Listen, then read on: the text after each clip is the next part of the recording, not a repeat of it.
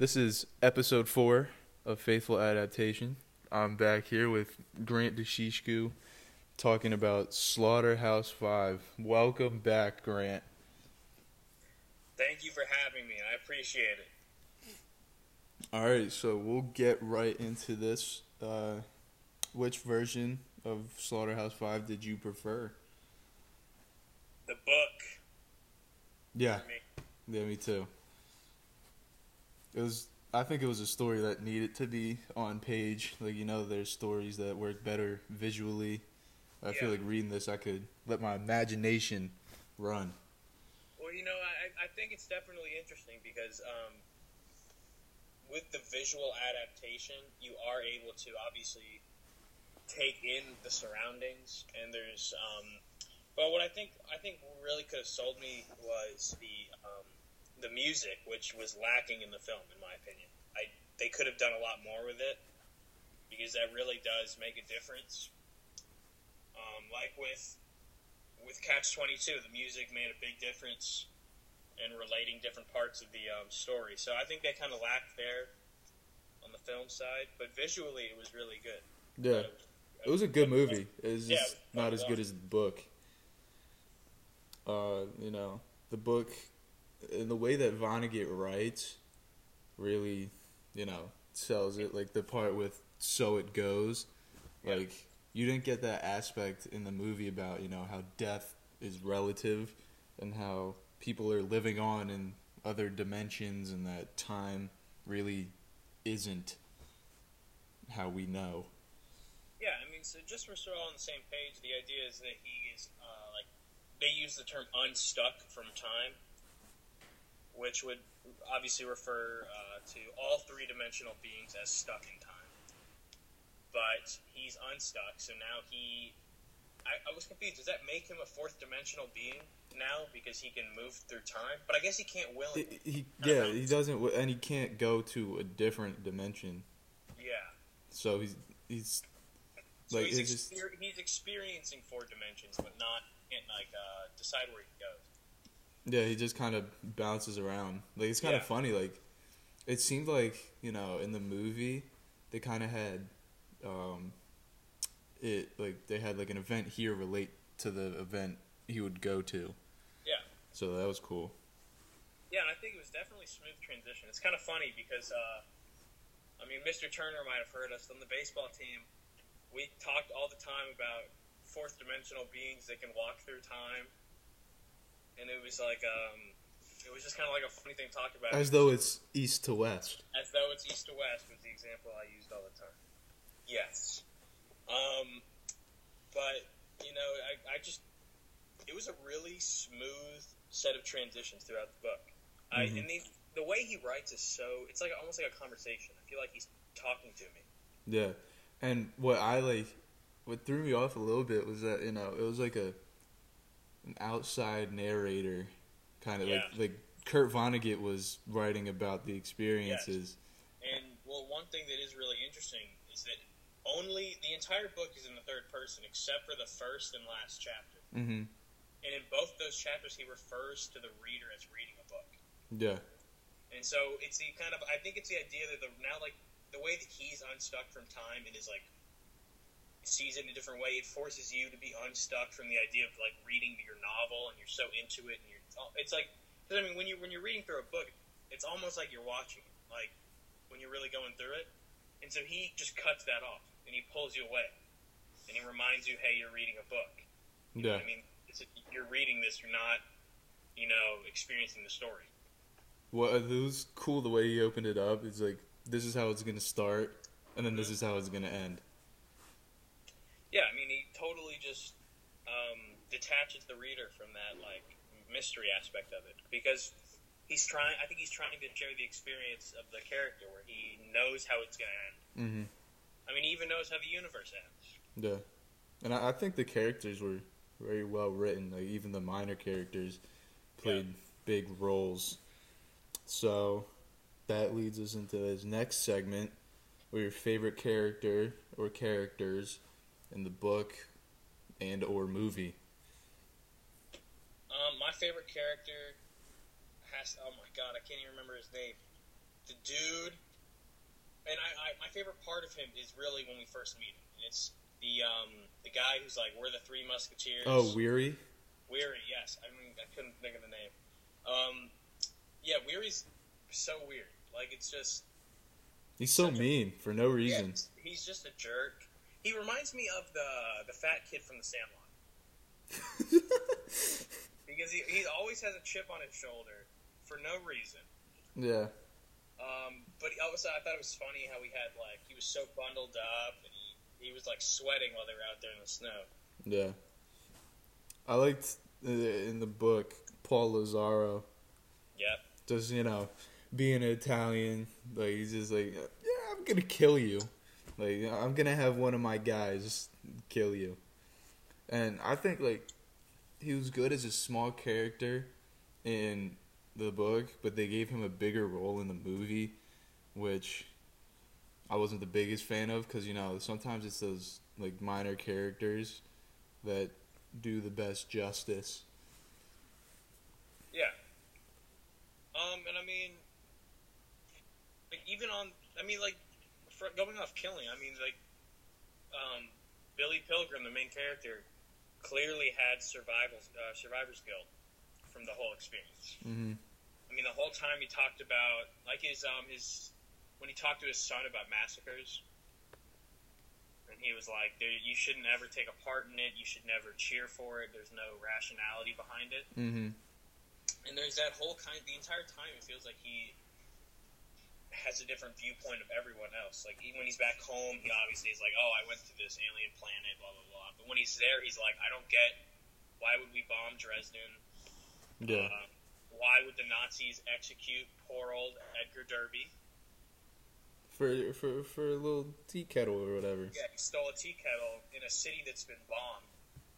Like, who knows if the owners are even alive? Mhm. And then obviously he t- takes the coat off of the uh, dead Jew, and then he gets bullied for it.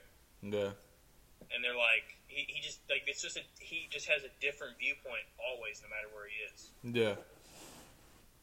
And what I think the movie like said that I didn't pick up from the book is that like he's still on the planet but he's just bouncing back and forth through different times in his earth life. So like Yeah. he was talking about uh, to like his daughter at the end of the movie. He's like, Montana has my baby on Tralfamadore. I'm like, wait a minute. That's present tense. Yeah, well, I mean, speaking of his um his companion slash mate that he has on his planet, I mean, you can see in the movie the um his little like holding pen, I guess. Is, Mhm. uh, I The mean, zoo. it's just a, it, yeah, it's a glass dome on this like moon, and he's got all the stuff he needs to live. But it's it's kind of interesting that he has like a similar like relative isolation on Earth and on uh, Tralfamadore. That's what it is. Um, because even though he obviously has this companion, you know, he's not literally by himself. But I mean, like, they're exhibits. I liked that they brought the dog in the movie. I like that. Yeah, Because you know, I mean, like, 'cause in the book, it really shows like when he's on Earth, he's. I mean, his daughter's there. But but uh, she doesn't like like She- him. Yeah, she doesn't get him. She doesn't like him. You know, it's this whole like he's separated the entire time. You know, Yeah. the only the only person that got him was the taxi driver, yeah. and he never saw him again. Did they even talk about the um the author uh, like the science fiction novels in the movie? I don't think they did. I don't think so. I think, uh, well, I mean, the movie was definitely trying to hit the hard visuals. Yeah. I mean, there's a uh, there's a scene where they're shoveling the dead bodies and they're Mhm. lining up. Like I think the movie was got the very uh, the anti-war theme Yeah, across. exactly. I think that's what they were really shooting Yeah, for. the movie was really trying to push it through visual symbolism, while the book was definitely had it as a constant undertone. hmm I mean, it, it forced you to hate his situation. Yeah. You're viewing it from. I mean, because it's it's this uh, third person perspective. You know what I mean? It's like you're basically just watching him be bullied for the entire book, and then and then it cuts to just you. Now you're him. You're like now it's first person. Yeah. You know, it's just. um I mean, you, you have to feel for him. You can't not like the main character. Yeah.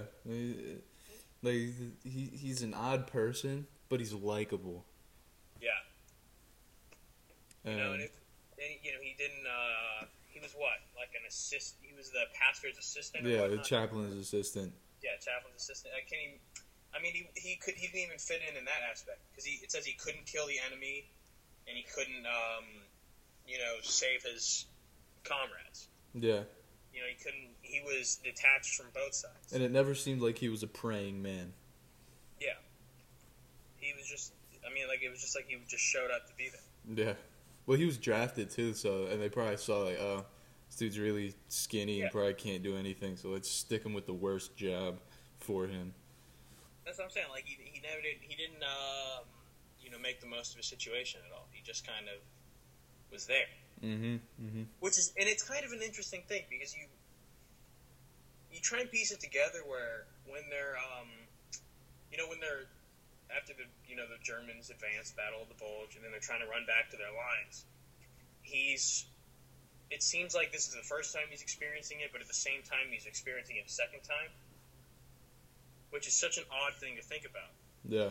because it's not like when he's experiencing it the second time he's watching it I mean he's still himself and so he but he's also done it an infinite amount of time And I don't think he can change how it is No. done. Well, because he can change how it's done, but the problem is that the tra- uh, the um, Tralfamadorians, they say like the future's set. Yeah, everything is. Yeah, because they can walk, they can walk over and see what's up. I mean, Mhm. they know what's going to happen, and so even if they go back in the past, they still have to experience the timeline the same way. So it's kind of, I think it's like um a level of, you know, like you you you have free, you have free thinking, but you, there's no free will. Like you you will eventually do this. Mm-hmm. It's like it doesn't matter how you walk to the door, you're going to open it. You know what I mean? Like it's like that. It's I think I think that's how it works. It is it is an odd thing to think about Yeah. because he's experiencing it for the first time, sixth time, tenth time, a millionth time, all at the same time. I mean, he's he's technically immortal. Yes. I mean, Yeah. it's it's weird. He's immortal, but he dies, and when he dies, he just goes back. Yeah, because I mean, he just he, he yeah, because he dies in his timeline, but he can bounce through the timeline. Yeah. So it goes. So it goes. All right. Um, any omissions in the movie that you did not like, or you did like, or any additions as well? I mean, I think it just from what you said, I thought the movie visual. Oh, I mean, first of all, the movie visually, um, when you see uh, Tralfamadore and they're on there, and there's like the light show that's going on with all the stuff, it's super cool to look at. Um, and I think that definitely brings a different level to the movie. But like we said, I mean, I felt like when they were in Dresden, they were viewing the scene, the like surrounding scenery more than they were viewing the characters, which it kind of felt like the opposite in the book. I felt like we were more watching the characters' reaction to things instead of like getting our own reaction in the movie. Mm-hmm. And so I thought, because I mean, that's where I feel like it's supposed to make you feel like, wow, war sucks, instead of seeing, wow, these guys think war sucks, which is what the book shows me. Yeah. And because these guys think war sucks, and I I like these guys, I'm going to agree with them. And that's where the book excels because it forces you, in my opinion, to make that opinion yourself. You have to make that decision that hey, this this looks like an awful situation. Instead of the movie forcing it upon you by like, it seemed like a. I mean, obviously, it's undeniably bad. They bombed a city that didn't need to be bombed Yeah. but like it forces you by of showing you a biased set of images. It only shows you bad images, Mm-hmm. you know. And so I mean, I think that that's where the that's where the difference was, and they didn't uh, stay faithful in that sense to the book. Yeah.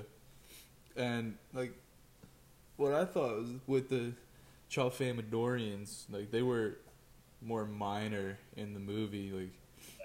like they didn't show the uh, him in the space shuttle, like and talking with them about you know time and end of the universe and how Earth is very like no matter how arrogant we are in the broad scheme of the universe, Earth means very little. Yeah. And then while on um, Tralfamadore, like you know, he's still in the zoo and people are observing him, but you don't really get that sense because you can't see them in the movie. Whereas in the book, you know, you know what they look like. Yeah, you I can mean, tell what look- they're thinking. Yeah, they it's and it's kind of interesting because they. I was so surprised they didn't show them in the movie because. I mean, I guess they're fourth dimensional beings, but it doesn't seem like an efficient body structure is like a lamp. It's Yeah, Like a lamp that's like a hand at the top. Like, they're so it's so weird. I don't know why they didn't throw it in the movie. uh, It was No. it was so odd because it wouldn't be hard. It's a practical effect. yeah, and then they they had good effects for Yeah. the 1972 film, so I don't think they could have failed at it. Yeah, I mean, it was just. Um, I mean, it's like you said, with the minor characters, some being major, some being less important than they were in the book. Um, I mean, it was just. It's a, it, if I had watched the movie without uh, reading the book, I, I wouldn't have. It wouldn't have been a problem. Yeah, Like it would have just been like, oh, those are the characters. But because I know the roles in the book, then in the movie, it's like, well, why did you change that? Why is this guy more important now? All of a sudden. hmm And I mean, I think it has to do with that um, visual representation, with especially with Paul being such an asshole. um, in the in the um, the in the movie, and I mean, obviously he's like that in the book, but they they push it so hard yeah. in the, uh, the movie over and over again to make you hate him. But like, still, in the end, he still ends up being the downfall of Billy Pilgrim. So I don't know why they had to. Yeah, I mean, it's not like he didn't like. I mean, it's set. The whole the whole book is set. It's gonna happen the way it happens. So why even change it? Yeah. All right. So that being said, would you say that the movie is a faithful adaptation of the book? Um, I would say, upon first glance, that it is. It does hit the central themes. I would say it's probably seventy percent. Yeah. I'd have to agree with that. Um, I mean, it still has the core elements of what Vonnegut was going for, and there's not many plot pieces missing or any ones that skew the meaning.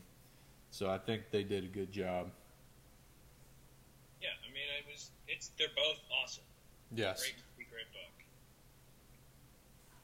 You know, I mean, at the end of the day, we, we can be nitpicky, but they are phenomenal. It's Mhm. a classic. Yeah. I haven't even like I didn't even know about there being a movie until I started doing this course, so that's that's pretty cool. Well, Grant, thank you again. You know, I appreciate it. Thank you for having me. It's always a good time. Yes, it is.